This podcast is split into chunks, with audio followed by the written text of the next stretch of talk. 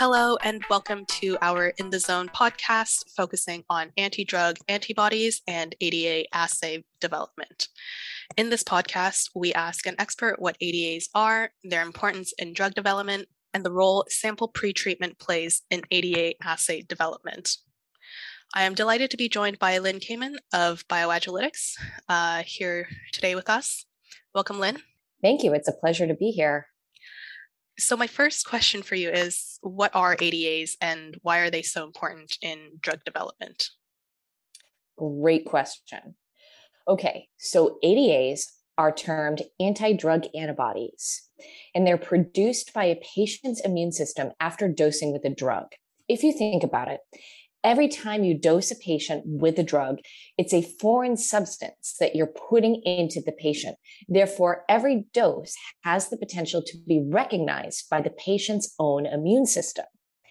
If the immune system does recognize that drug, it can be activated, resulting in the formation of antibodies directed against these drugs, which we call ADAs. Now, ADAs are important to monitor because they can affect both the safety and efficacy of the drug. By binding to the drug, they can lead to increased drug clearance from the system. The less drug on board, the less efficacious it would be. In addition, depending on the part of the drug it binds to, it can also block the drug's ability to bind to its target, therefore decreasing its efficacy by literally blocking the mechanism of action. In terms of the impact on safety, ADAs can lead to adverse events by triggering the immune system and leading to events such as anaphylaxis. Therefore, monitoring ADAs is a critical component of drug development and is a key readout in any clinical plan. So then how do you measure ADAs in patients? ADA detection is usually through immunoassays such as ELISA. Antibodies are found in blood, so generally serum samples are taken and tested for these ADAs. Now, typical ADA assays follow what we call a bridging immunoassay format, where the drug is tagged either with a probe to capture the drug to the plate or with a probe to detect the drug once it is bound to the plate. Biotin is commonly used as the capture probe. It will efficiently capture the drug onto a streptavidin plate. The detection probe can be via chemiluminescence, such as ruthenylation, or absorbance-based with HRP conjugation or using a secondary antibody detection. Now, the two different tagged forms of drug are mixed with the serum sample in what we call the master mix and incubated. If ADAs are present in that serum sample with their two arms of the antibody, they will bridge the tagged drugs with either arm, allowing the complex to be captured on the plate and detected as a positive signal. If no ADAs are present in the serum sample, you will still capture the drug that was tagged for capture, but you're not going to capture the drug that was tagged to the detection probe because you wouldn't have formed a bridge. Therefore, you will get a negative signal indicating a lack of ADAs. So that's how ADA immunoassay detection works. How can circulating drug interfere in ADA measurement? Circulating drug is the bane of any bioanalytical scientist. Let me tell you now, and here's why. If you have drug present in the serum samples, it can compete with the tagged drug in your master mix for binding to the ADA, therefore impeding the formation of the ADA bridge, leading to a negative signal in the immunoassay. This is what we refer to as a false negative. Therefore, it is important to make sure your assay has adequate drug tolerance, which means it can still detect the ADAs in the presence of the expected levels of circulating drug. Then what methods can be used to decrease drug interference in assays? There are several techniques that bioanalytical scientists can use to improve the drug tolerance of an assay. The first technique is the simplest, and my favorite as a result: altering the incubation time in the assay.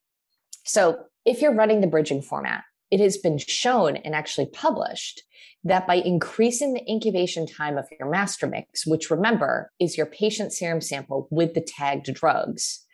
So if you increase the incubation time of your master mix for longer periods of time, you increase the formation of the bridges and therefore improve the drug tolerance. So the overnight time period is a pretty standard time to optimize that drug tolerance. If that is not sufficient, then there is another tool called sample pretreatment.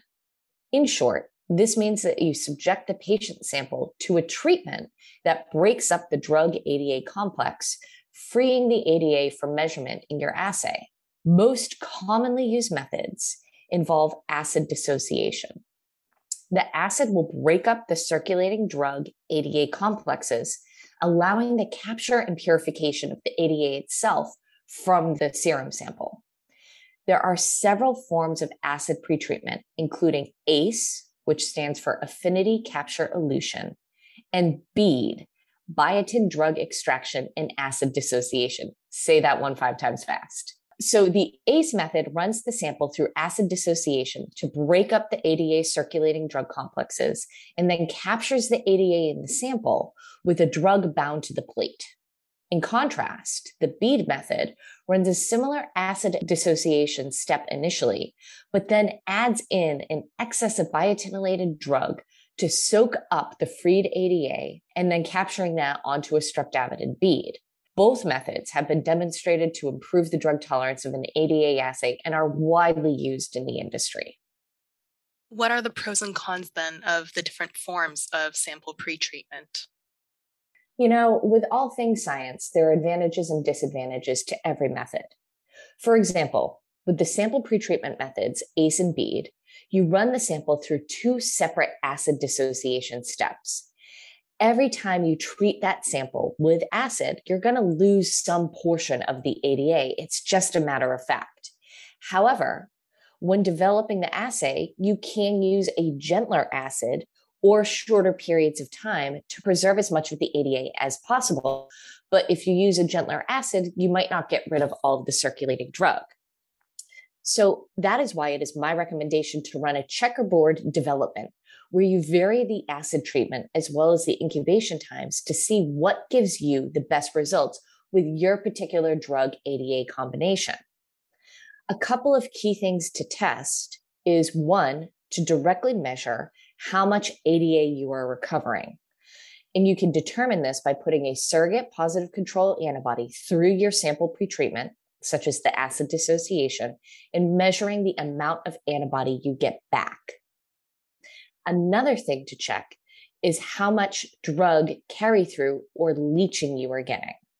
The more drug you have coming through the sample pretreatment, the more interference you will get in the final assay. The best advice that I can give is to budget as much time as you can to develop the best method for your particular drug. And just because one particular form of sample pretreatment worked well in a previous assay does not necessarily mean it will work well in this assay. As one of my former mentors used to say, science can be hard, it can take time, but it is always worthwhile. I love that quote. Thank you so much for joining me today, Lynn, and for sharing your knowledge and insights on ADA assay development and sample pretreatment. Thank you, Vivian. And to our listeners, you can find more In the Zone features at www.bioanalysiszone.com. You can also follow us on Twitter, Facebook, and LinkedIn. Thanks for listening.